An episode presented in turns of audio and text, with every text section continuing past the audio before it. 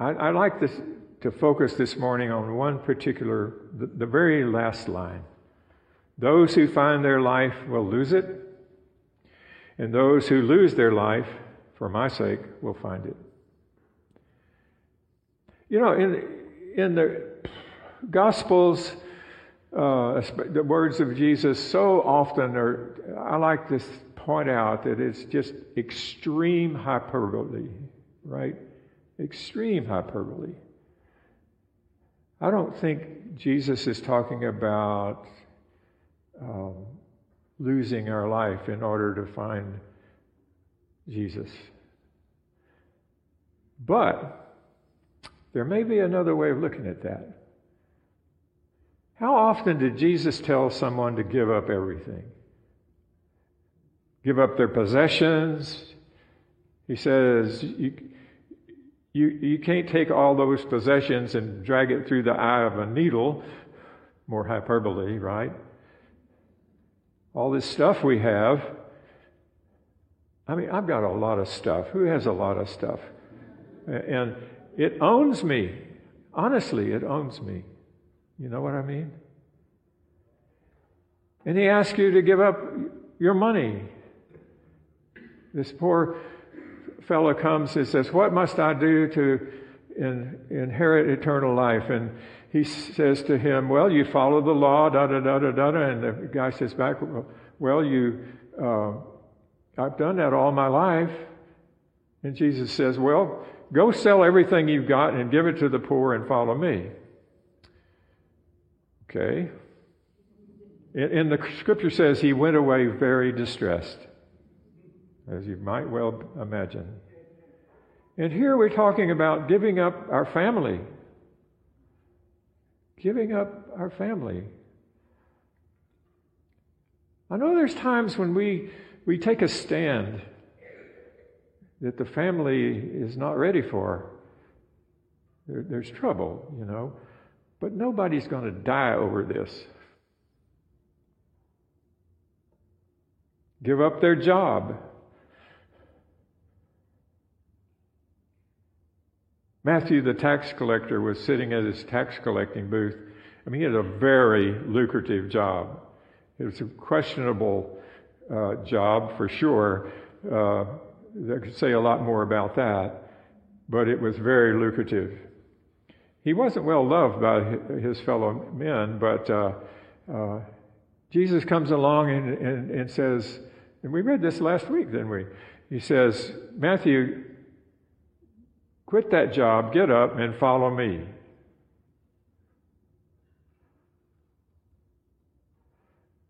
I know somebody in this very room that, that was called that way. Give up that job and follow me. Go to seminary. So happy for her. Happy for Matthew. He asked his follow, followers for their lives, not their physical life.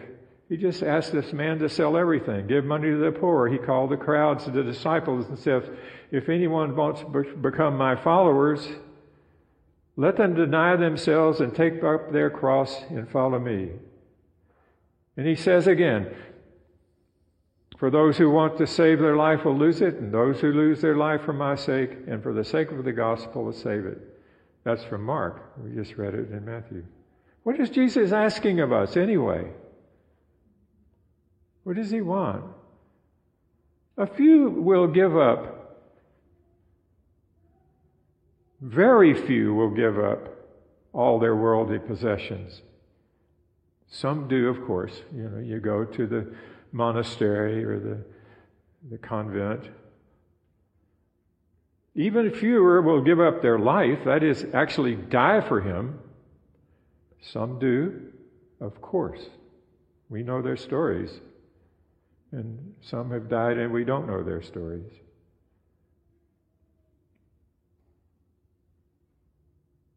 I think, I like to think that every single one of us would at least like to have a glimpse of the kingdom of God, like right now right now? What will we have to give up? Well, we won't there get there by dragging our stuff with us. We won't, uh, you know, our wealth stands in our way. That's really clear in the Gospels. The worldly goods and pleasures hold us hostage. We can't talk our way in. This is one quote from Jesus Not everyone who says to me, Lord, Lord, will enter the kingdom of heaven. If we can't just kick the door down, he tells us that. Here it is. The law and the prophets were in effect until John, John the Baptist, came. Since then, the good news of the kingdom of God is proclaimed, and everyone tries to enter it by force. That's Jesus talking. He said, The cares of the world and the lure of wealth and the desire for other things come in and choke the word, and it yields nothing.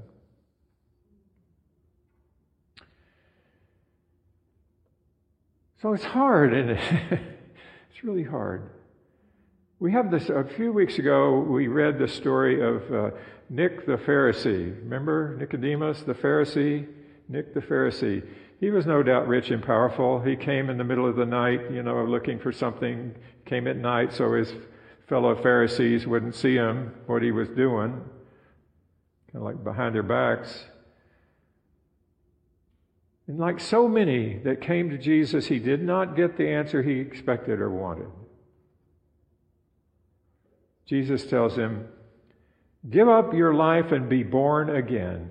And of course, that just goes right over Nicodemus's head. He didn't even imagine.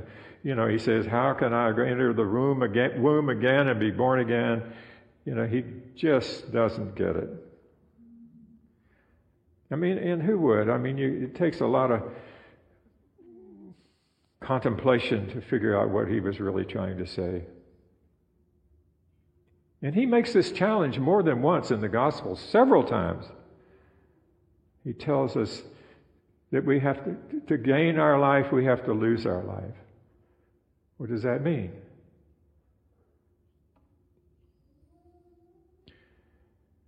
You know, our sense of self, our ego, but our, our sense of self begins at a very, very young age. As an infant, they, they say an infant uh, there's all kinds of science you can read about it, but uh, early in, in, in a child's life begins to develop a sense of self. It's very interesting because we're born completely vulnerable and independent. Dependent, not independent. Vulnerable and independent, a small child was. There's a little one right over there. Long ways from being that. our, so, our sense of self, our egos, develop as we mature and take control of our life, or try to take control of our life, the life that God has given us. We create an image of ourself. And we, in, in a way, we separate ourselves from God and the kingdom of God when we do that. Some people like to say that the definition of sin is simply separation. Simply separation. When we separ- separate ourselves from one another, that could be said to be sin. We separate ourselves from God, we leave the kingdom, and enter the world. Jesus says, I want you to be in the world, but not of the world. You have to think about that for a minute. There's a little story that goes around. It's said to be true. A lot of stories are said to be true, right? But it's about a, a, a couple um, that they have a. Uh, I think the way the story goes, they have a three year old child, some a child about that age or so, and the couple has uh, gives birth to a new baby, and they bring they bring the baby home and put the baby in this in the room, and the little three year old comes and says, Can I go in and talk to the baby? And they say, Sure, you can. Can I go in and close the door and talk to the baby? So they think about that for a minute. But they have one of those listening things, you know, that you put in with, with the kids so you can hear what mischief they're getting into. And so they say, okay, go ahead.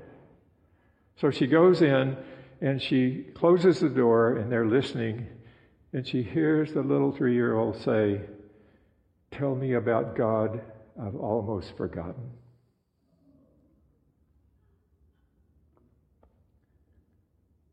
Tell me about God. I've almost forgotten. So we build this ego, this self around us, and, and in a way it shuts God out. Now, building an ego is not a, a bad thing. It's, we shouldn't think of it that way. We need our self identity so we can get along with each other, work together, you know, all kinds of good reasons but it can get in the way. Here's a little poem for you. Before I leave here, you're going to hear a lot of poetry. This is a poem by Jack Myers. I don't really know uh, much more about him, but he wrote this little poem. It's called Fragment. Remember when you were little and you could shout like, like the yellow sun on the horizon, Here I come. Before your self image was a light bulb in the fridge of your self esteem, and you weren't afraid of anything in life because there wasn't any difference between everything in life and you. Remember how large you felt.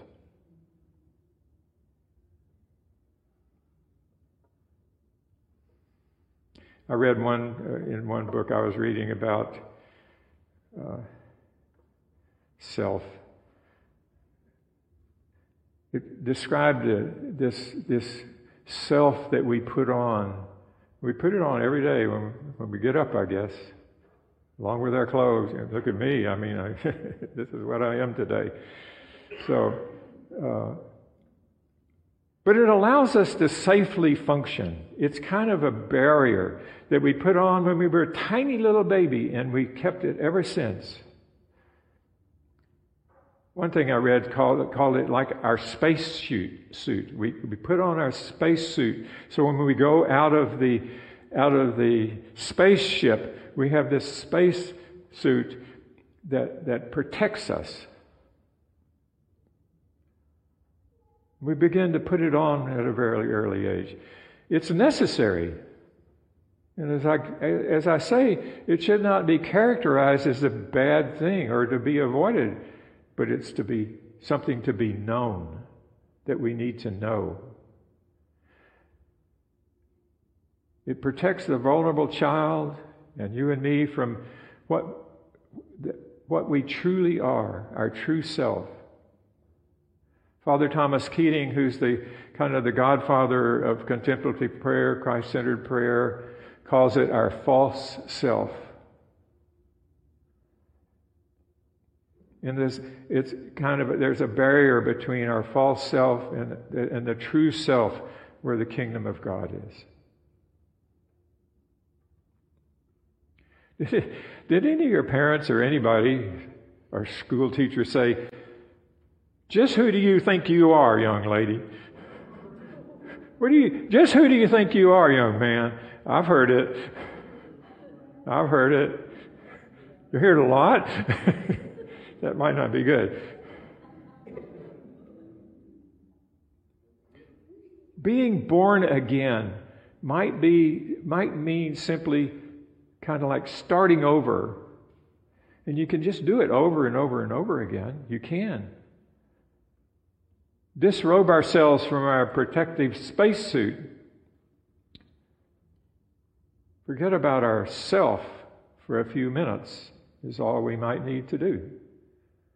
I hope when I open the service today, maybe if you had thought about it, you could see that maybe you were doing that, letting everything else go.